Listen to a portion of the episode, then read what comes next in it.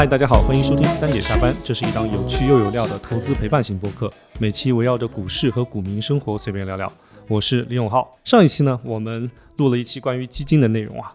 然后我们的评论区几乎已经成了比惨大会，有的是被套了十年的，还有的呢是亏损了百分之六七十的，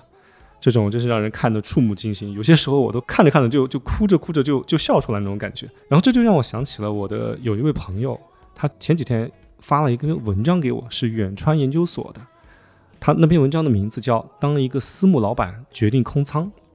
哎，我就打开这个文章看了一下，然后他跟我说：“哎，这个人啊，这个故事里的主人公就是我上次跟你吃饭的时候提到的我的一个学长。我买了他的产品，感觉很幸福。哎，他这个‘很幸福’这三个字啊，很大程度触动了我。因为像如果我们看到前两天那个评论区啊，有些人 有些激动的基民朋友，他甚至说想砍了那个基金经理。然后这个我的这个朋友呢，买了这位朋友的基金产品呢。”感觉很幸福，这个真的是蛮大的差别。然后我就顺着那篇文章，按图索骥查了一下这位基金经理的过往的业绩，年化百分之三三十四，并且时间跨度已经有五六年之久，我觉得应该是蛮有料的。所以我就让我的朋友介绍我跟这位基金经理认识了一下。今天呢，我们就坐在了一起来录今天这期播客。那。何潇，何潇总，介绍一下自己吧。那个大家好，那个我叫何潇，呃，我二零零八年毕业入行，然后开始做研究、研究分析。二零一一年年底的时候开始做公募的基金经理，呃，大概在二零一四年，然后呃，就是出来开始做私募基金，呃，大概到现在的话，投资生涯呃，公募、私募，呃，投资大概有十十三年了。哇，这也是一个正统的老兵了。虽然年纪不大，你这个面相还是很年轻的。我对何潇的印象啊，就是除了他的业绩之外，最重要的印象是我的朋友之前总是在给我提，他是一个非常喜欢打德扑的人，说技术水平特别的高。然后我又把打德扑这个爱好跟他那篇文章里提到的择时高手这个形象匹配了一下，确实是还蛮匹配的，就是。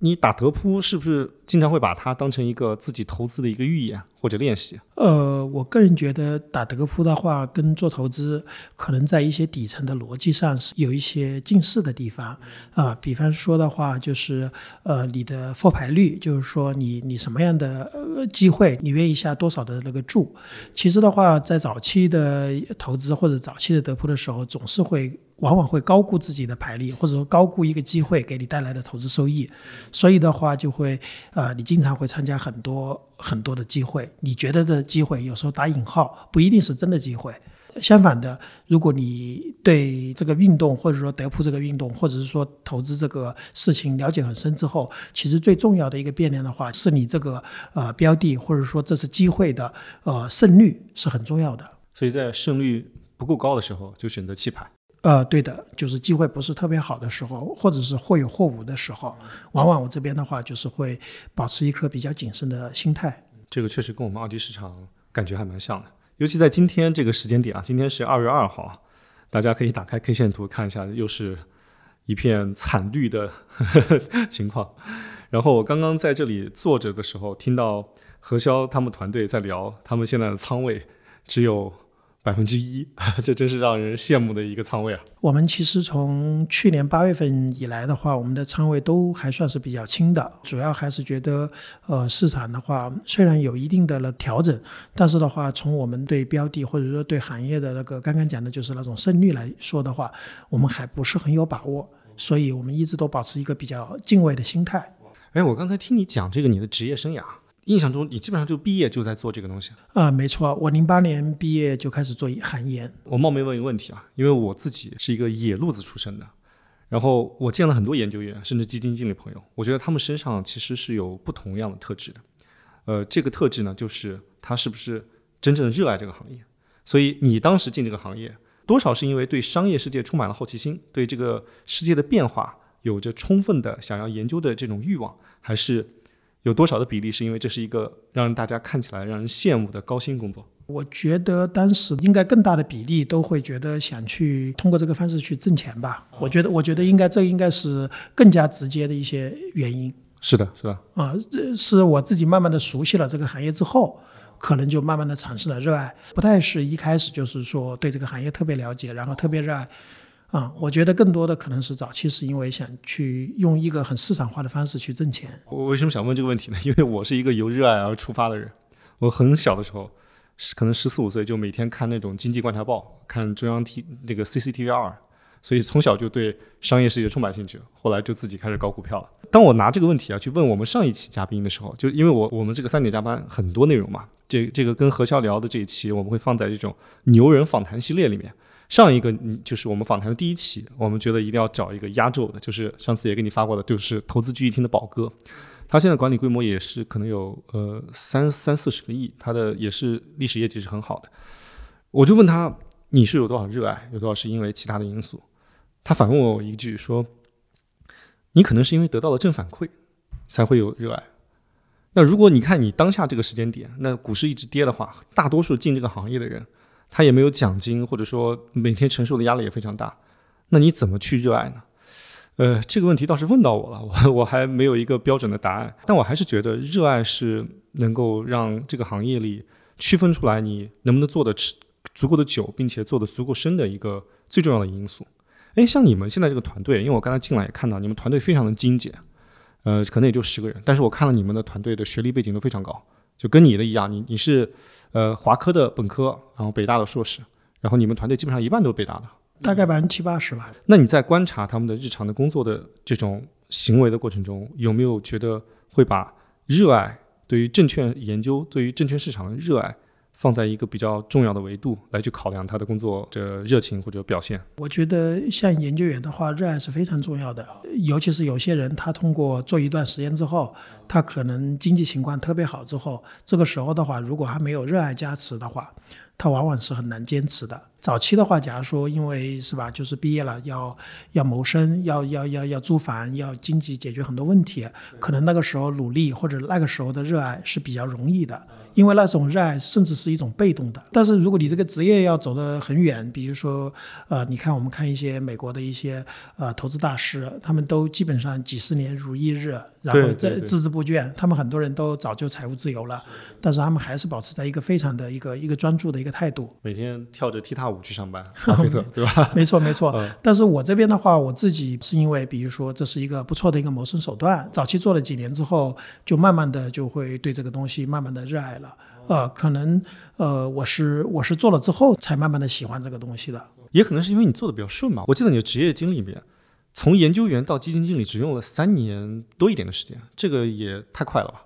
对我，我零八年毕业，零八年七月份毕业，然后一一年十一月份就挂上去了嘛，就是公募基金已经正式的，呃，开始做了。呃，我个人的话就是，呃，是应该是应该是同期当中最快的，因为监管层是有规定的，在公募基金的话，至少要满三周年才允许才有这个资格，这是一个必要而不充分的条件。啊，所以，呃，当时我应该是同龄人当中最早的。最早的原因的话，就是做了之后还是比较热爱，一般每天晚上都可能都会做到十点十一点，就是其实是一种自发的。它对于我来形成的一个正反馈，是主要是来自于你对很多事物的学习，然后分析，然后判断，然后最后通过市场的验证，它可以有一个完美的闭环。然后这个闭环的话，对我来说的话，是一个非常有趣的事儿。很多行业它是很难看到一个很直观的一个反馈的。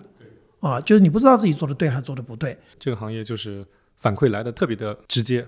就不容半点虚假。然后如果有这么一个机制的话，就是说对于我来说的话，我就会有就跟以前做个物理学题目或者等等之类的，你就会很有兴趣，或者是自己自己分析错了，或者是或者是怎么样的，你就会很想搞清楚到底是在哪个哪个逻辑点上出了问题。哎，那后来是什么样的因素促使你从公募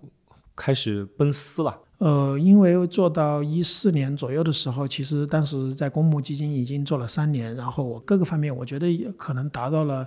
呃，我个人的一些天花板吧。然后我就想换一个环境去，呃，更纯粹的去挑战一下关于收益率的一个东西。对，在公募的时候应该有很多限制啊，比如说你仓位的最低的限制，就不能像你现在上次那个文章里写的空仓，这个是坚决不允许的。对的，所以的话，当时仓位啊，包括股票集中度啊等等方面，都还是有很在公募还是很严格的一些要求的。所以如果我出来的话，我就会觉得更有机会去挑战一些呃前人的一些收益率吧。挑战前人的收益率，哇，这个词听起来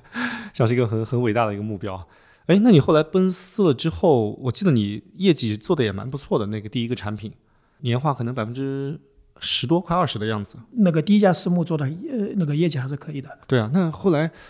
又开了第二家，这个其实在我听闻的故事中还是比较少的，就是为了追求更高的收益率吧，觉得百分之二十还不足以挑战自己。呃，因为第一家的时候，当时的话是有一些呃公开募集的，然后的话相当于一个资管产品嘛。然后一五年我们发生了几那个几次股灾嘛，对。然后在那个过程当中，我内心就比较纠结，就是其实从理性的角度讲，出现了一些不错的机会，嗯。但是如果从呃那个产品的角度讲的话，如果是呃求稳的话，可能还需要一些那个等待吧。这个时候其实就是有一种就是说资管产品和呃自营产品的一种冲突。所以我后来就萌生了，既然这样的话，对我可能比如说在在这方面有一些冲突的话，我自己就想纯粹的去把收益率做得更好一些吧，然后就是有就是解决这个矛盾。那我理解了，就相当于第一段在公募的时候，就像很多基金经理一样是被捆住手脚，还有很多限制啊啊仓位的限制啊，然后这个行业配比的限制啊。然后你第二家将相当于创立这个私募的时候，你还是有公开募集的产品，相当于你还是有很多来自于投资人的压力。呃，对，一是有投资人的压力，第二的话，我当时从北京来深圳也是跟一个研究小伙伴嘛，在市场方面的话，我是没有没有资源，也没有渠道，也没有相应的同事的，所以在我那个做的过程当中啊，尤其是对市场工作的话，我觉得对于我来说还是压力蛮大的啊，就是要跟投资者不断的去沟通啊，交流啊。是这个蛮蛮消耗心力的啊，对对对对，就因为以前公募的环境里这一块保护的比较好，所以后来你就更纯粹了。第三个就是现在这个公司就是叫香城资本，基本上一开始的资金全是你自己和你几个朋友的钱。对对对，一开始可能就主要就是我我自己的和公司的创业的时候的朋友的。哇，那这个就虽然说它是一个产品，也是一个公开产品，它的数据还是要公开出来，但有一点点像我们自己炒股的那种感觉了。对，因为我自己可能就是想去奔着一个理想去吧，就是去实现一个就是说自己一个理想化的目标嘛。因为可能产品在这个状态啊，作为一个基金经理或者作为一个投资者，可能这个时候是最自如的。哎，那你有没有想过在？那种更自由的状态，就是自己炒股票这种状态。你这十几年当中有经历过这种状态吗？中间有一段时间断档的话，可能我在一六一七年，尤其是在一六年的时候，有一段时间是这个样子的。就每天的话，我因为我我基本上是用公开信息在做投资，呃，每天的话，早晨上午起来可能就去星巴克找个星巴克，然后看看资料，然后然后就中午在外面吃饭，然后下午继续换个星换换一个咖啡厅再继续看。但是从那个研究或者说从工作的。饱和度来看的话，其实是不饱和的。其实呃拉长看的话，每天这么做的话，其实是会有很大的量的空闲的时间，因为研究内容没有那么多。是的，对对，公告没有那么多。哇，这种换咖啡厅，然后拿着电脑工作日，让我想起了最近不是有很多那种中年失业的段子吗？对对对，其实其实我那个时候有很多心路历程。有时候我自己在咖啡厅，比如说我的布局都不完了，有时候我就纯粹是为了一个学习啦，就是为了呃可能学习相关的，比如说宏观、中观、微观的一。些可能，呃，七七八八，其实本来不用看的公司，我都在看，是一种荣誉吧。但是有时候我在咖啡厅，我有时候也经经常去看一下周边的人。其实我也看，当时啊，就是大概已经一七年那个时候。我有时候发现，我去咖啡厅总是能碰到同样几个人，我也觉得很惊讶。我也想，他们是不是跟我一样？有的还甚至是外国人什么的。我都我觉得，就是我当时在琢磨，我觉得他们会不会碰到我这样的问题啊？就是说，呃，跟社会没有什么触点。其实从赚钱的效率讲，应该是更高的。但是的话，呃，如果长期在一个封闭的世界里的话，呃，我担心的不是一个那个就是收益率的问题，更大的问题可能是，呃，人的一个社会属性，他需要有一个平台，需要跟人接触。是的，是的，说不定时间久了，有可能还会有心理问题。一个月、三个月不是挑战，半年、一年是挑战。我跟你有同样的感受，我自己在家待了，这是第快第四年了。我第二年的时候抑郁了。我觉得这个问题是很那个的。然后，呃，我有时候也会经常担心这样的问题，所以我我自己，比如说那一段时间，就是不断的加强运动。我每天可能早晨，啊，七点多钟就去旁边那个酒店游泳。就就就就游个四十分钟，游一千米啊，然后就就就是很自律，但是还是会存在那个呃跟社会的触点出一些问题啊。就人他是社会关系的总和，你如果只是一个很厉害的赚钱的孤独的，仅仅是一个有钱人而已，这个给我们的心理的带来的荣誉感和参与感和对这个社会的这种互动感，其实很弱很弱的。当时发现了这个问题之后，其实我我自己是一个呃，不是个强需求那个社呃，就是不是个社牛或者强对社交非常强需求的。但是如果把它减到零的话，还是挑战非常大。有句话怎么说来着？就是一个人可以走得很快，就一群人才能走得很远。就其实我我觉得，就像像你现在有有个十个人的那种精英团队嘛，那大家一起进步的感觉会是更好的。更更更有满足感的，就发自内心的满足感。对，就是现在一个团体，如果大家比如说呃，在物质、在精神、在能力，呃，如果这么一个小团队不不断的迭代、不断的进步，呃，有时候会带来很大的情绪价值。相当于有了这段自己炒股的经历，发现不行，还是要一起搞一个正儿八经的私募产品。对对。然后同时呢，又既要既要融合私募产品这种有公开的业绩的一个露出，同时呢，还要避免外界的压力，所以就变成了一个近乎于纯粹的自己的钱搞的一个产品。所以在这样的一个条件下，你就更加的勇猛的去冲击自己刚才提到的收益率的一个挑战，就想去碰那个天花板。你你你理想中的天花板是什么样子？我觉得这有两个维度，第一个第一个的话，衡量一个那个就是你的投资能力，我觉得就是说需要我看的复合收益率啊，这可能大家经常就会关注这个点。第二个点就是你取得这个复合收益率，呃，那个持续的时间，就是又要长又要高，就是你的久期要长，而且你的数字要高。那我们现在耳熟能详的最厉害的，那时间最长、收益率最高就是巴菲特了。对对对对对，应该是 啊。然后其他的可能都没有它可能百分之二十左右的这个这个维度了。对我们看到就大几十年的这么一个时间，然后我们看一些公开的，可能复合百分之二十多，取得了这么一个成绩。我们就从我个人的内心的属性下，就是说这是不是在一个特定社会，在人类特定的某一个阶段的一个一个极值，或者说是一个天花板，甚至于就像引力常数一样，它就是一个极值啊，就是一个一个常数，你超过它就是很困难的。所以的话，呃，我在因为在早期在公募，呃，就是后来翻篇的时候，进行人生下半段的时候，可能唯一的一个目标就是这个目标。我为什么会问这个问题呢？上一次我们对谈那位宝哥啊，投资巨星的宝哥，他的公众号很有名的，就是在这个基金圈子，甚至在这个散户圈子都很有名。他开篇的第一个第一篇文章就是叫标题叫“我们要追求什么样的收益率”。他的结论就是，你追求什么样的什么样的收益率，会倒推出你用什么样的打法。和什么样的标的，所以那放到你这里，你如果你的目标的收益率是为了挑战，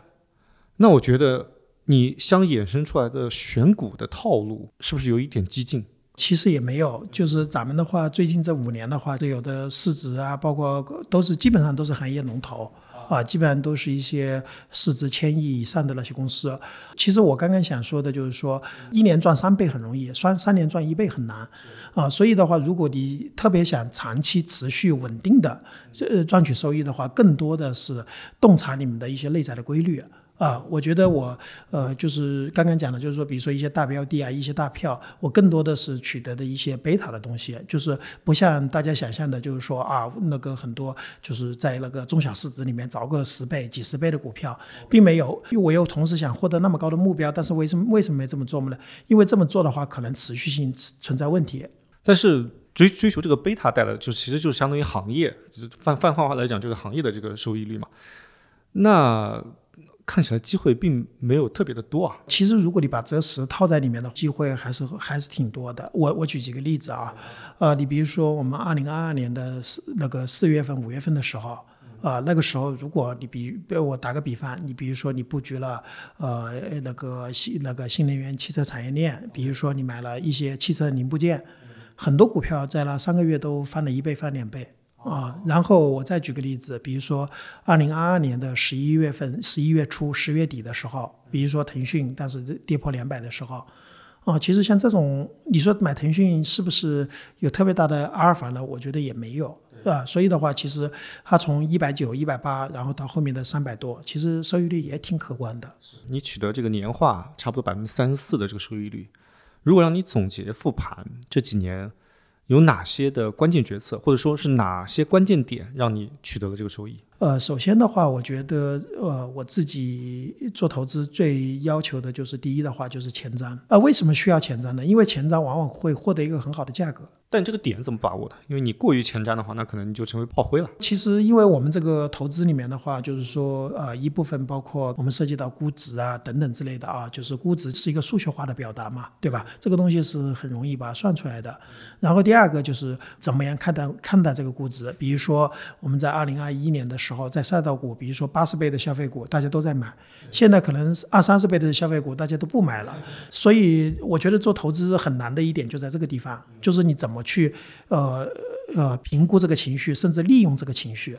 对吧？因为我们往往看市场都是矫枉过正的。比如说我们当时看八十倍的呃消费股，可能就是呃可能就是偏离了它正常的一个估值。所以我觉得可能呃有时候我们对呃这个前瞻前瞻里面的话，甚至对情绪或者对市场情绪的温度的一个评价是很重要的。那第一个是前瞻，有没有后面两个关键词来补充？呃，第二个的话就是呃，我们的话可能很多时候是在做立项啊，逆逆向投资，对，比如说我们看到了很好的标的，或者说我们前瞻研究出了一些很有价值的标的，然后可能我们在这个时候，比如说呃，二零二零年我们那个三月份疫情爆发，可能的话就是那个时候我们自己看好的一些标的，正好在那一段时间，可能因为这些呃不可抗因素进行了大量的下跌，然后在然后我们在那个时候把仓位加上去。就是就是我说的立项，其他的话，我觉得就是还有一个观念的话，我比较注意的就是一个好的公司的话，需要一个好的价格，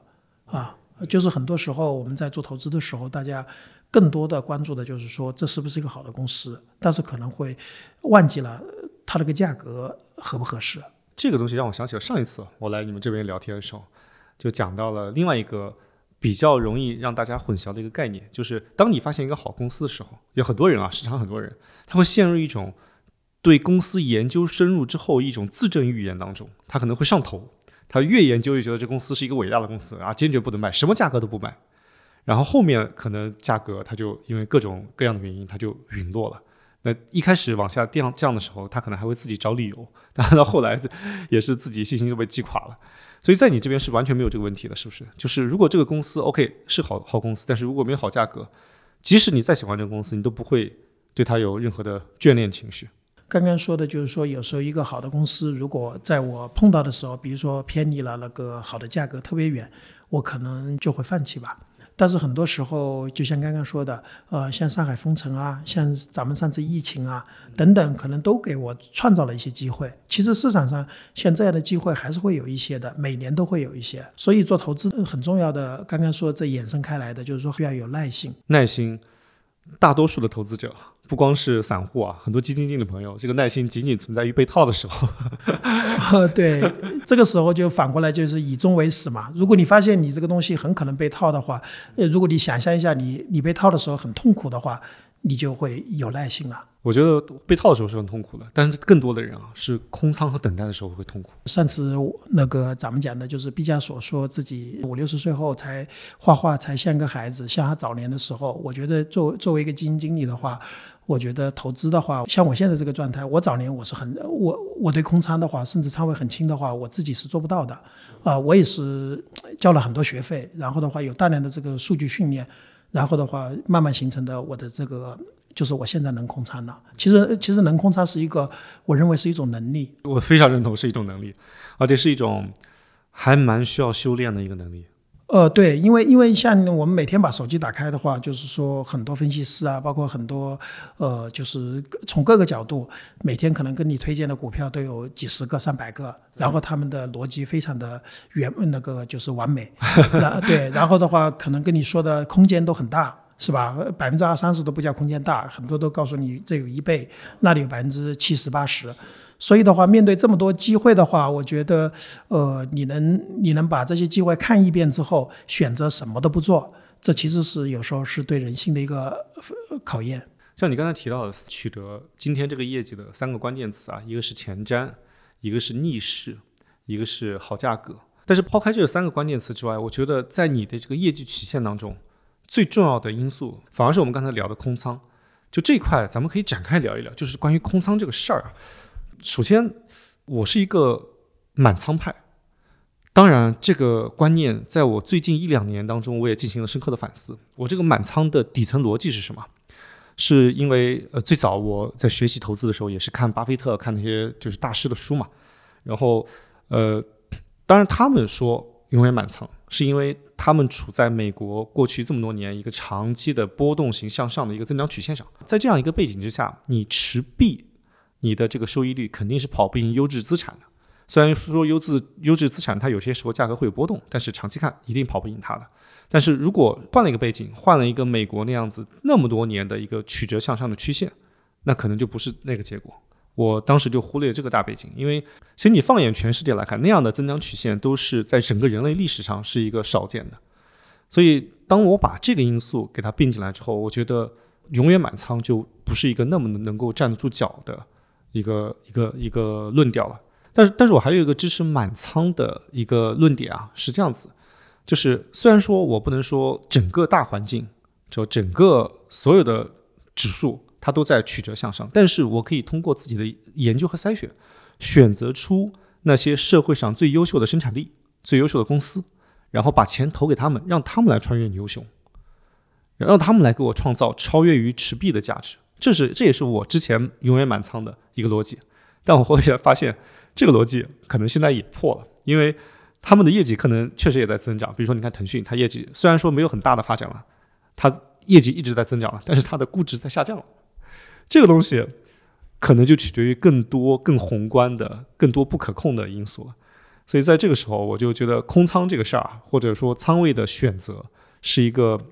呃值得我去补课的事情。所以来请教请教你啊，你在什么时候会选择空仓？因为空仓是很极致的，大多数时候是会降低仓位，仅仅是降低仓位而已。我个人觉得啊，比如说仓位很轻，或者说呃空仓，我觉得应该在整个市场的那个呃人群当中，基金经理当中，我觉得应该这这绝对是一个很少数派的一个一个行为。其实我我个人理解就是说这两种。空仓，或者是说你仓位很高，我觉得这本质上这都是可以在这个市场上存在的嘛，没有说呃就是谁会比谁更优秀，更多的我觉得可能是跟你的能力相匹配。你比方说呃，就像您刚讲的，比如说你第二点，你总是能选到那些呃那个超越超越行业、超越宏观经济的一些标的。呃，假如说你零四年、零五年你就选择了腾讯。啊，你持有到现在，那肯定收益率非常的好啊。对，所以的话，我觉得对于我来说的话，就是说认知的问题，各个方面啊，我觉得，比如说，在一个在一个公司或者在一个行业的早期的话，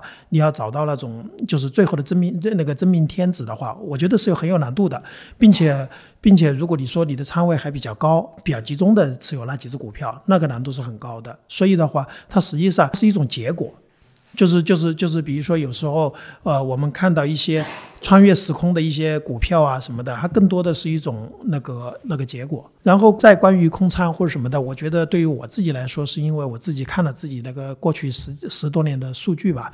就是我会发现我自己，呃，就是很多时候就是或有或无，或者是有时候概率不是很高的机会，呃，都去参与。曾经比如说做很多行业轮动啊等等之类的，我都会去参与。后来我发现这样做并没有让我的生活，呃，或者说让我的投资变得更美好。呃，更美好的意思就是说你的收益率更高嘛。啊，我就是说我从我后验的数据来看，并没有达到我自己当时信心满满的参与各种各样的机会。最后认为得到一个很高的结果，并没有得到。那你第一次空仓是什么时候？第一次空仓是二零二零年十二月份、十一月份。这个距离你从业开始也过去了十二年了，从你自己做私募开始也过去了好几年了。因为很多时候的话，我会看到自己的一些数据嘛。人的话，我觉得早期或者是说更顺人性的一些是什么呢？就是看到所有的机会都想得到。呃，就是比如说，有的概率可能是九十，有的是九十九，有的是五十六十。但是对于我早期来说的话，我想把这些机会都抓住。可能我想把它们付不同的权重，比如说九十的，我就会付一个很高的权重；六十的，我就付一个很低的权重。最后我发现，我真实的收益率并没有想象当中那么好。就像德州一样的。对，其实其实有时候你会看啊，就是往往往往新加入的一些做那个德州的或什么的，它很多更多的时候是 bluff 会多一些，然后会弃盘率会比较低。当你决定空仓的时候，你会有一些指标，或者说有一些感受上的东西吗？因为那个很有名的就是索罗斯啊，说他有个段子，我不知道真的假的，说他每一次有市场有大的动荡的时候，他就会背痛。如果是实在的话，就是说，其实我自己在泡沫的高峰期和谷底的时候，我自己会有一些那个，就是会有一些焦虑啊，或者是说会有一些呃紧张啊，会会会出现的啊，每次都基本上每次都会。那你觉得这种感受是来源于一种玄学的召唤，或者说在市场上经营这么多年的一种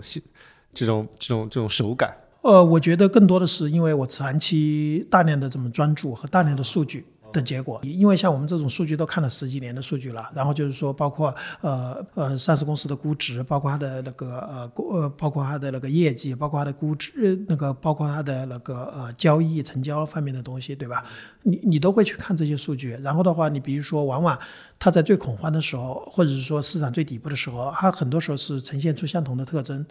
啊，就比如说斜率加速啊等等之类都会出现。斜率加速是一个很明显的一个指标，我印象中上一次。斜率特别快的时候，就是在二零二二年十月份，当时港股。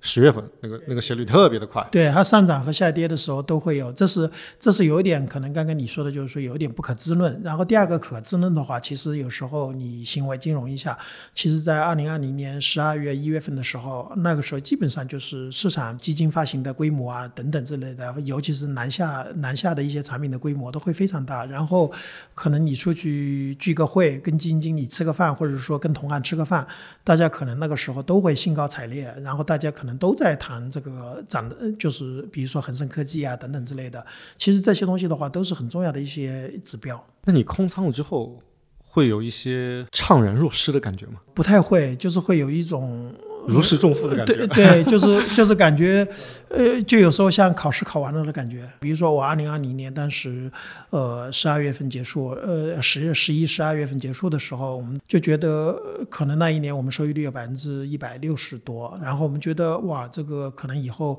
年化都可以有几年都可以不错了啊。然后呃，你就会在想，市场上有很多信息，比如说一些互联网科技股的一些估值方法什么的，很多人在后期的时候，他会颠覆很多。因为因为按传传传统的方法已经没法改估值的时候，他会给一些很夸张的一些估值方法等等，像这些像这些对我来说的话，都是一种警示。对我来说都是因为因为历史上这样的情况非常多，比如说二零一五年呐，包括二零零七年的时候都是这样子的。就你从来不会相信大格局的那种想象，只会相信数据。给你带来了冰冷的现实，还有这种地心引力一样的估值的回归。宏大的叙事，我会经常去想的，就是因为宏大的叙事决定了它在一个矫枉过正的时候，或者说过分拔高的时候，你要猜测它的高度。不仅仅你要想宏大叙事，很多时候你还要有很好的同理心，就是你周边的人也会对这个宏大叙事进行一个演绎嘛。所以的话，这个时候你有时候要赚估值，或者是甚至到估值泡沫的钱嘛。很多时候就会涉及到这些东西。你有没有参与过什么宏大叙事的这种赚钱的案例？我觉得你比如说，我觉得或多或少都会有一些。你比方说，二零二零年我们当时参加的一些呃移动互联网的一些标的，对吧？现在在那个背景下的话，我们的很多呃头部企业市值都逼近了一些全球前前三前五，哇！我觉得这个愿景是很宏伟的。确实，哎，这个让我想起了当时的那几家公司。还有当时那些场景，比如说当时那个阿里巴巴上市的时候，那些外资投行跪舔的那种感觉。是是，就是每一次，比如说二零二零年年底的时候，十二月份的时候，你跟二零一五年那个五六月份的时候，包括二零零七年的时候年底的时候，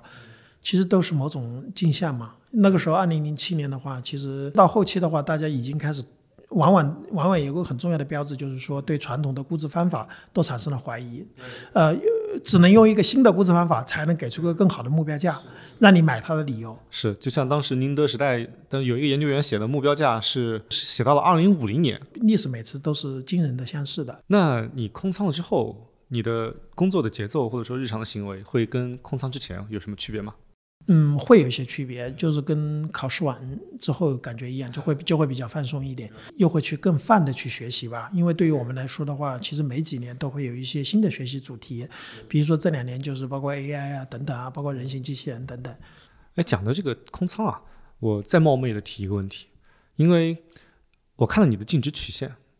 其实你的净值曲线它走的非常的漂亮，基本上都是呃可能一段时间的平稳，咣上去了。然后又平稳又上去了，可能中间会有一些回撤了，但是不管是你的第一个产品，还是不管是你的第一家公司，就是你当时募集的公司，还是你这家香城资本，主要一开始的钱是以自己的钱为准，你的起始就是你的起步，其实都还是蛮顺的，都还是蛮顺的，所以这样的一个基石之下，才会让你有空仓的资本。我的问题是，如果你当时的环境，是在一个水下的一个位置，你的空仓的决策，那我来模拟一下，会不会有什么不一样的？咱们的话，呃，就是这个产品成立了五年，其实最早的时候是运气这也不是太好的，呃，因为我们当时这个产品是啊一月份成立的，啊二零一九年一月份，其实那个时候市场正开始要表现了，但是我们可能嗯因为有个春节的因素，然后后面包括。呃，要开户啊，等等，真正能交易的话，可能已经到三月份了。其实那个时候三月份指数好像已经到了三千四百点，然后那个时候我们其实就产品一成立就开始空仓，并且当时的话，很多人在呃一二三月份都挣了很多钱啊。我们其实开始空仓的时候就有一些呃被动的，当年别人收益率已经有一些了，我们我们我我们没有仓位，我们到九十月份才把仓位上上去，可能一到八月份的话仓位有，但是很轻。其实也是一段时间的空仓，可以这么理解啊。开局的时候其实是很被动的，因为因为指数刚好涨完。但那个时候你你不会担心说这个市场它如果继续牛下去，可能牛的时间会很长，比如说两年甚至三年甚至更长。这个时候你就完全掉队了，因为你的追的成本会越来越高。我觉得可能这是运气啊，或者说呃那个我们后来盯就是我们关注的一些板块和行业嘛，然后后面确确实实可能在。呃，一九年年中的时候进行了一些调整，所以你觉得这是还是有运气的成分？呃，有运气的成分，同时的话，可能跟我自己的性格在这方面，就是说对安全边际要求比较高有关系。不然的话，我当时就就刚刚讲的好公司要有好价格，如果它偏离了的话，我可能就会先看看了。你也会承认运气的成分，就是我觉得这是一个非常成熟的投资者都必须承认的一个问题。对，我觉得有的时候。对，需要运气，尤其是一些很好的、很优秀的标的，有时候也是因为一些机缘巧合，可能你就知道了。我为什么会问这个问题呢？因为我在来之前啊，我就在想，你是一个德扑高手，你又是一个这个智商蛮高的，毕竟你华科加北大这个这个背景，又是一个数学高手。其实我在想，我当时看你的业绩的时候，我在想，是不是因为他在参与之前就做了非常精妙的计算，所以他在择时的那一刻就避免了让自己。的净值出现了下大幅下跌的这个这个这个可能性，就相当于君子不立危墙之下，就是真正的高手啊，他就不会把自己暴露在一个炮火之中，他首先就会选择一个比较安全的地方再进去。所以我当时以为你是经过。严密的计算，就是我自己做投资的话，是确实是不利于危墙之下。就是刚刚说的，比如说有一些估值高估啊，或者是一些比较偏右侧的，其实是会有很多求证的。就像你刚才说的，如果是右侧啊涨了一点，是吧？我们往往会衡量它未来更大的涨幅和目前我持有它可能承受的回撤，这个收益风险比划不划算？如果划算的话，我还是会参与的。可能很多时候是因为。那个不划算了，所以我就没有再去跟风去买。我我我觉得你的理念对我冲击还蛮大的，因为在过往的我的股票生涯或者我的投资生涯当中，更多的人跟我讲的是要寻找伟大公司，跟他一起穿越牛熊，然后除开他们对于这些公司，他们可能有一种谈恋爱的情绪，或者说过于的情感的束缚之外，就是我听你讲这些东西，我觉得仿佛这些公司或这些股票啊，它对你来说。都只是筹码，这又回到我自己的那个刚刚之前跟你讲的，我做这个产品最大的目的是什么？就是想去获取一个比较长时间的一个比较高的一个收益率吧。就是说，这个收益率不仅仅是钱，可能更多的是呃那个就是它的一个一个一个象征意义吧。然后的话，如果我要完成这个东西的话，我可能会不断的铺洗自己，就是说不断的去寻找一些能在。就是戴维斯双击的，能在最好的时间段碰到的股票，比如说零四年的腾讯，零四年到一二零一零年左右的苏宁电器。啊，包括贵州茅台等等像这样的股票，所以的话，但是不同的时代可能它有不同的一些代表的一些公司，可能这些股票，比如说我二零一九年我成立这个产品的时候，茅台已经一千大好几了，所以可能对于我来说，我虽然从心底非常非常的觉得这是个伟大的公司，但是对于我来说就没有太多交易的意义，因为为什么呢？因为我想为那个目标服务的话，我必须要去去去剖析自己，然后去寻找下一个零四年的腾讯在哪里。我为什么问这个问题呢？因为上次咱们聊的时候，你你讲了一句话，给我很大的震撼，说你对这个世界商业的底色是悲观的。因为我们有时候只只是有时候偶尔看到日本啊，好像日本有的企业做了几百年，但是其实就刚那个前段时间阿里巴巴马云一开始说要活一百零二年等等，就是比如说我们存活一百年以上的企业啊，然后占所有的企业的比例。其实可能是一个非非常非常小的一个数字，所以的话，这从理性的角度讲，本来的话，一个企业不说成立呃那个活一百年，就是有时候活个二十年、三十年，我们都很困难啊，对吧？呃，上次你聊这个东西之后，我我我就想起另外一个很厉害的人，就是拼多多的黄峥，他不是有一次记者问他说：“你有没有想过一百年之后拼多多的结局是什么？”他回答了两个字，叫破产。从这个角度来说，他也是悲观的，但这个悲观是一种极度理性之下的客观。而不是那种情绪上的悲观。是的，因为刚刚我说的那个，比如说你把活过一百年的公司作为分子，然后把所有的企业作为分母，这个比例肯定基本上可以忽略不计，基本上就是约等于零。所以，那我们作为投资者或者作为股票的交易者，那就应该想着如何在这样一个漫漫长河当中寻找出这些公司的快速成长期，然后抓住最高的收益率。在这方面有没有什么可以跟大家分享的？因为我觉得你们选股还挺厉害的。呃，我们自己的话，可能更多的就是刚刚说的，不断的去寻找零四年的腾讯啊等等之类的啊。比如说我们前几年，包括嗯一些新能源汽车早期渗透的时候，比如说百分之五到百分之二十这个渗透期间，对吧？有一些呃，在一九年悲观情绪。杀下来的很多股票，其实接下来一两年都涨了十倍。其实这个十倍就是，呃，享受了一个接近于戴维斯双击的一个过程吧。所以我经常有时候聊的一句就是说，我们每次都觉得很困难，然后每次其实都是不一样的，但是回过头看，每次都有机会。因为我不知道这有没有依据啊，但是但是我从我的经验看是有依据的，就是说人的话会夸大自己当下的痛苦。我觉得这应该是大概率会发生的，啊啊，所以的话，呃，就像今天那个举了个例子啊，就是比如说今天很多汽车公司都规划二零二四年。的那个增长的那个速度啊，好很多公司都是百分之五十、百分之八十、百分之一百，但是事实上我们会发现这个行业其实每年能有百分之五到十的增长就不错了。但是其实呃，从业者或者是从业者的 CEO 们这些大佬们，他们其实对这个东西有时候哪怕就是一年的认知都不一定。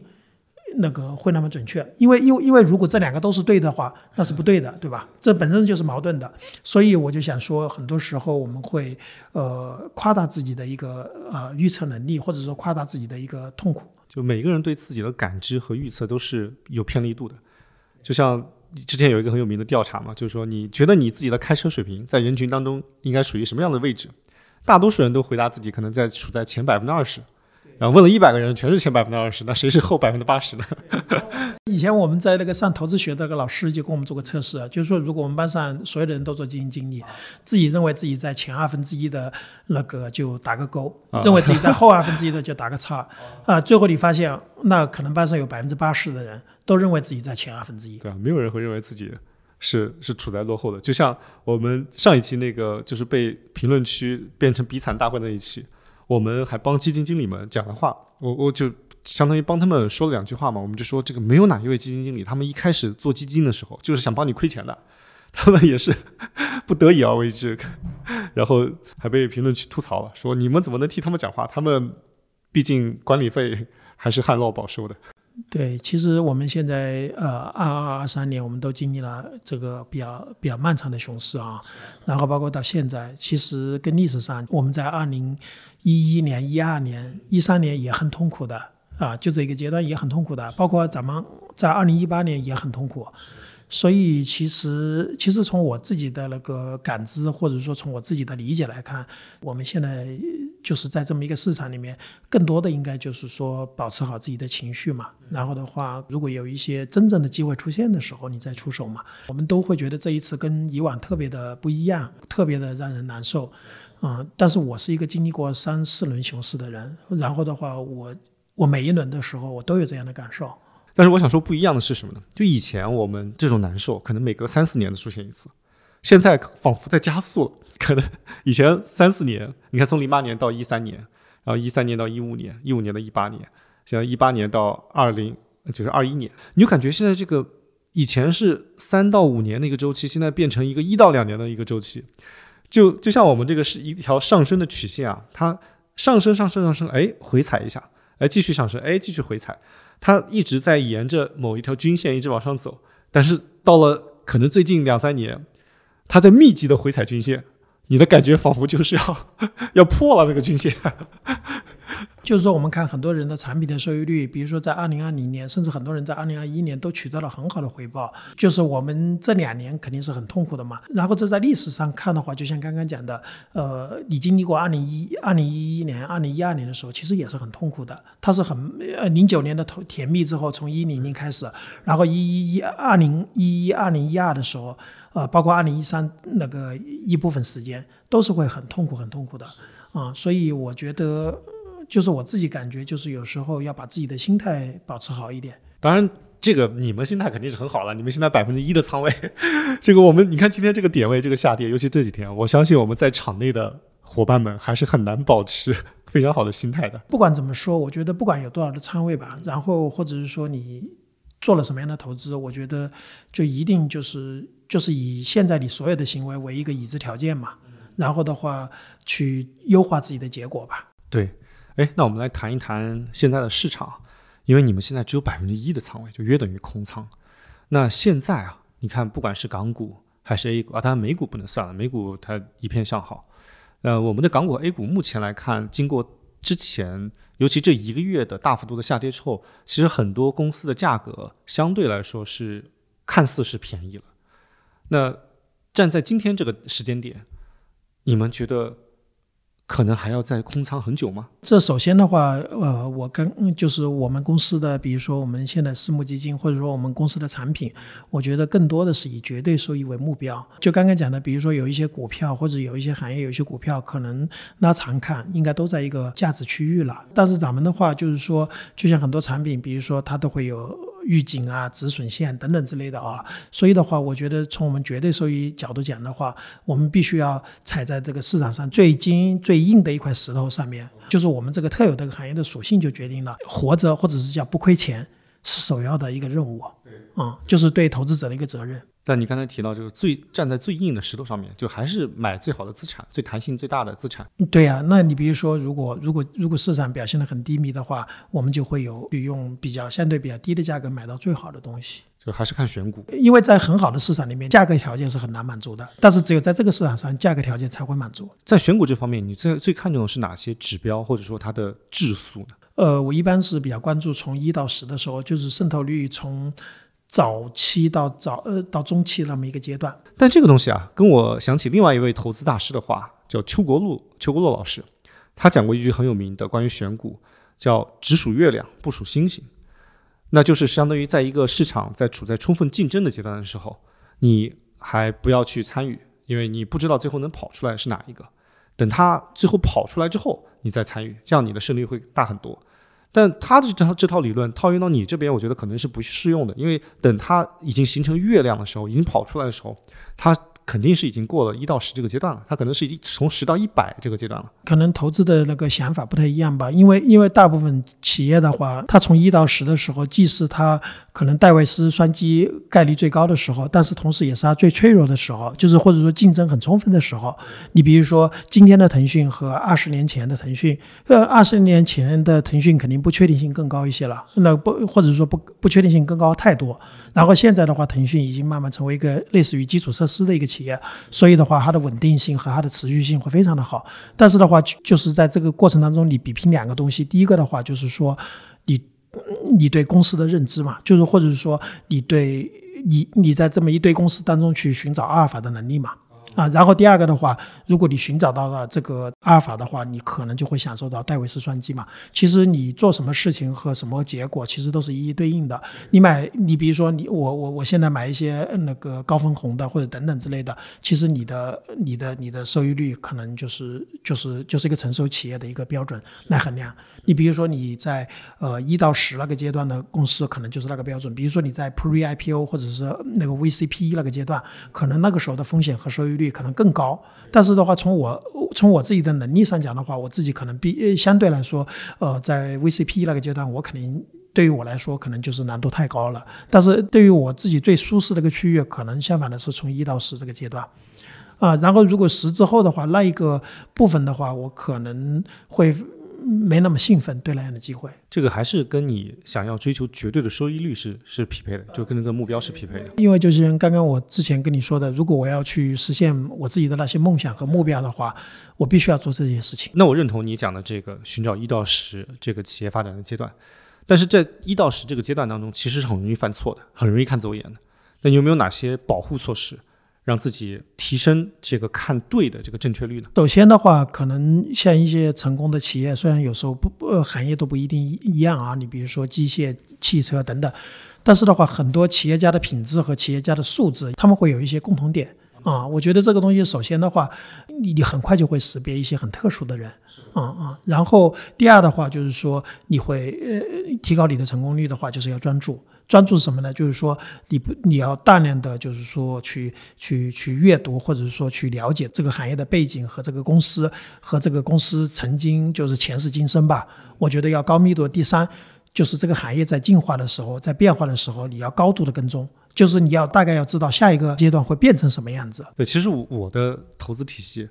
跟你讲的很类似，就你你形容是叫一到十嘛，那我其实用我的话就是做企业成长的快速成长期，然后。我哎，我有一个我自己总结的一个关于怎么提高自己保护性的一个一个预言啊，但这个有点偏定性，不是偏定量的，就是关于创始人，我特别喜欢一类创始人，叫有钱人在创业，就是他要满足这两个条件，第一是他是个有钱人，第二这是他的第二次创业，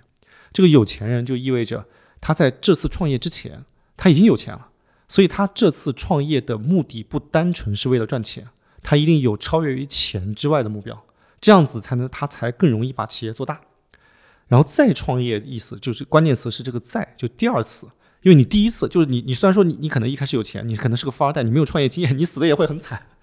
如果你是再创业第二次的时候，最好你第一次还是成功了，就是你可能不是那种特别大的成功，你可能把它卖掉了，或者呃这个并购了，或者各种怎怎样的这个退出。如果是第二次创业，相当于你就不是一个小白创业者，你有很多很很成熟的经验，就可以直接套用。其实像你刚才讲的案例，比如说你之前在新能源汽车行业喜欢的那一个公司的老板，他完完全全符合这个条件啊。因为很多时候你会发现，那个他们这些 CEO 并没有很多人想象的，就是说这个行业里面的呃大部分 CEO 的想法是一样的。其实他们很多想法是很不一样的。那我们聊一点这个最干货的，其实之前很干货了，这个最干货就是说对大家最有实操作用、最有借鉴作用的。因为现在这个时间点啊，现在今天上证已经跌破了两千七了，应该刚才看好像回升了一回。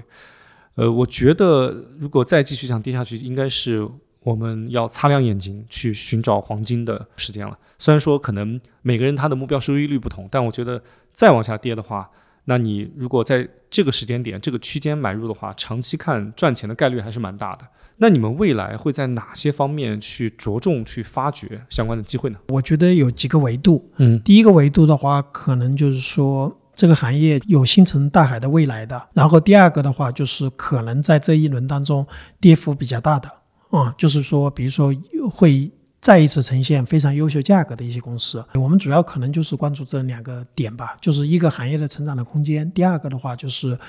呃，比较合适的价格，因为因为这样的话会保证我的收益率嘛。那有没有具体的看好的行业，或者说重点挖掘的行业？行业的话，包括整个新能源汽车产业链，我们觉得它的那个渗透率现在是三十多嘛，就是说我们可能在一个早中期吧，像早期的那那种弹性和边际肯定没了。你比如说从百分之五到百分之三十了，就是六倍吧。但是我们可能在这个产业链里面部分环节，可能比如说有一些股票，它的那个股价充分的反映了现在产能过剩啊等等之类的，在这之后肯定会又迎来一些机会。地产行业呢，因为我之前看你们的路演材料。还蛮看好地产企稳之后的一些机会，这个还蛮让我诧异，因为我以前是个地产从业者，我我自己都不看好这个行业。我们这边的话，对地产的话是觉得可能整个经济要企稳，啊，咱们的话要有一个新的周期的话，我们比如这是我们的一个前提条件，就是地产要企稳，企稳之后，我觉得市场的那个风险偏好肯定就会提高，啊，我觉得更多的这是作为我一个 就是这个仓位管理的一个一个指标。呃，的不是说就是说我的仓位要去那个参与地产，相反的，我们可能呃，嗯，就是从我们过去的一些经历来讲，我们很少参与地产。其实这我就明白了，对你把它地产当成一个企稳的一个标志，对，更多的是宏观经济和咱们的那个就是企稳的一个标志。然后这个时候我会提高我的风险偏好，因为这几年我们经历了一些变化和动荡的一个重要的诱发因素，就是因为。房地产行业的变化，所以我们就在非常密切的关注这个它的一个未来有可能企稳的一个时间点。那这只是一个企稳，那在你的这个体系当中，哪几个行业是会带动我们未来经济？新一轮起飞的一个助推剂，可能就是刚刚之前讲的，其实它归纳下来就是渗透率早期的一些行业，比如说刚刚讲的新能源汽车，可能是中期啊，早中期的一个概念。然后比如说我们看到的 AI 呀，包括人形机器人等等啊，基本上是你比如说人形机器人，尤其是服务型机器人，可能我们现在渗透率基本上没有。所以的话，我们可能呃，就是说从研究的角度讲，或者说从关注标的的角度讲，肯定这一块是我们那个研究的很重要的一个点。可能是因为这个远景过于长了，我很难想象它能有多大的产值，能够带动我们整个产业链。因为，因为我这里举一个不恰当的例子，我我身边有好几个投资那种呃，就是无人无人飞机的，就是载人飞行器的那个广州的一家公司，我你知道那个公司吗？他们就说我们未来可能满天都是飞的这种无人飞行飞行的这种小飞机，然后来带你，第一是。便捷交通嘛，第二是加大这个通勤的效率，比如说你送货也好，或者还有一些关于农业各方面的灌溉，所以他们很早有些人就买了这个公司，他们给我推荐很多次，我觉得这个东西实在是太远了，就虽然说它的渗透率现在还很低，我很难想象出它未来能有多么高的渗透率，所以像你刚才讲的，像人形机器人这些，好像你把时间拉长，它应该是一个确定性的能够渗透的，但这个东西可能会很长很长。呃，是的，那个就像我们那个我入行的时候，二零零七年、零八年的时候，当时巴菲特买了比亚迪股份，啊，其实我们回头看，它的渗透率破百分之一，或者说破百分之五，可能花了十几年。但是的话，你研究它是有意义的，因为因为这可能是为未来就是储备一些你的基础知识，然后包括机会来的时候，你就会有有能力去捕捉到这样的机会。研究确实是有复利的，它有时间的积累。哎，听你这样讲完啊，我觉得你们现在整个团队和整个状态啊，真是处在一个特别舒服的状态。你看，你既有充足的资金，然后又有精英的团队，就感觉 虽然你很低调，你你你这个也很内敛，我但是我感觉你你这种要大干一场的这种喷薄而出的图景，仿佛就要徐徐展开了。咱们的话，公司主要我们在规模上并没有什么野心，就是说现在我们很多公司规模都很大嘛，啊，我们自己更多的想把聚焦在刚刚就是说的，就是我这十几年就是一直在追求的，就是刚刚说的足够长的时间，然后收益率，呃，就是放在很大的一个背景下去，跟就是一个有竞争力的一个收益率吧。我觉得这可能是我自己的星辰大海。就是我个人会倾注倾注我自己所有的精力和愿景去打造它。在这个过程当中的话，刚刚说的为什么那个就是说规模不是我们的第一要义，就整个团队都是在服务于这个收益率的。服务于这个收益率的话，我们可能未来希望做一个小而美的公司。比方说，我们开始的时候，比如说呃中期，比如说我们做到二十亿。左右的时候，我们就把它封闭，然后不断的去去去管管这个产品，比如说把它管到四十一、六十一、八十一去啊，这可能是我们觉得呃给是就是说是一个非常一个正向循环的一个一个过程。我们觉得这么做呃是很有价值、很有意义的。而且这个听起来也非常的长期主义。对，我觉得更多的我们害怕，比如说有时候一夜之间规模特别大，然后，呃，我们没有办法，就是或者是说它超过了，呃，短时间超过我的能力，呃，这个这个时候我会相反的被这个东西反噬。所以我们更多的其实就是巴菲特说的，就是说华尔街里面的人都很聪明，但是他们的问题就是没有一个人。能忍受慢慢变富，我觉得这个我们自己在这方面的话，我们还是会希望就是残破后学，就是慢慢的在收益率里面去呃赢得投资者或者赢得这个行业的尊重吧。但是你在追求挑战那个天花板的收益率的时候，有没有考虑过规模这个敌人？因为你规模越来越大的话。那一定是对收益率是有负向的影响的。所以的话，我在很早期的时候，比如说在就是这个产品成立的时候，我是说，基本上我们大部分注意力都在市值比较大的公司，其实就是给给我后面留了很大的余地和空间，就不去搏那种弹性更大的小票。虽然说现在是五亿的规模，但是打法是百亿基金的这种套路。对，反正我们目前投资的标的大部分都是百亿，就是几百亿，或者说大部分都是千亿以上的公司。所以的话，呃，我自己在开就是一九年开始做这道题的时候，我就我就已经把这个条件暗含在里面了。所以的话，我会在这个要求之下去做投资。相当于你在一九年在自己设立这道命题的时候。就已经想了一个很长远的一个未来和一个很大规模的一个假设。是的，我在我在我在一四年的时候从公募来到私募的时候，其实我在公募这后半程的时候，我基本上都是通过阅读公告。其实当时为什么这么做呢？就是因为我知道我要离开这个行业的时候，只要有一根网线，我就能读到公告，我然后就能研究规律，然后再去赚钱。其实就像刚刚。跟我后面讲的那个部分是相呼应的。哇，这听起来我还真的蛮期待的，因为你去评价一个基金产品，或者说评价一家私募公司，真的要拉长时间来看。那毫无疑问，从前面这五六年来看，你们是取得了非常漂亮的业绩。但其实我真的还蛮期待，在第十年的时候，甚至在第二十年的时候，看看你们的业绩能不能够真的达成你想要挑战的那个目标。成为那个夜空中最亮的星，因为我自己的人生观是这样子的，就是对于这个事情啊，就是说你不努力，或者是不去做这件事情，生命也会消失。所以的话，还不如去 all in 它，取乎其上得其中，先发上等愿，然后付出上等的努力，最后这个结果究竟是怎么样？就是什么样的结果我都能接受，但是但是这个过程我会全力以赴。我听你描绘的这些，从一九年。对自己设定的收益率的目标，还有规模的这种打法的目标，让我想起了你们这支基金产品的名字叫诺亚方舟，就仿佛你自己徒手造了一个舟，去在这样的汪洋大海中去寻找一个新的地图。呃，我当时取这个名字就是源于这个故事的本身啊，就是诺亚那个就是制造方舟，呃，就是它的应有之意就是说，呃，其实有点浪漫主义色彩，就是说，呃，世界发生大灾难的时候，或者说，呃，投资人在很多地方都遭受很大的亏损的时候，然后能在我这里找到一个最后的一个避难所。那确实，那我的那个好朋友金毛 已已经找到你这个避难所了。对，这个可能是那个当时很早的时候一个心愿吧，就是说希望自己这个产品能起到这个作用。比如说在外面那个那个就是风风雨欲来或者是黑云压城的时候，能在我这里的话找到一个小憩的地方。那为什么叫香城啊？你们公司名字叫香橙，香就是这个。对我们，我们当时其实是在那个这个公司当时是一六年，那个时候我们觉得有水果属性的公司都很幸运。所以我们就取了一个这个水果的名字，再加上我本人的话，可能也是，就是对对对这种水果比较感兴趣吧。OK，这是理工男、理工直男的浪漫。对对对对，既有这个接地气的想吃橙子，然后吃吃甜食的这种饱饱腹的快乐，也有对于。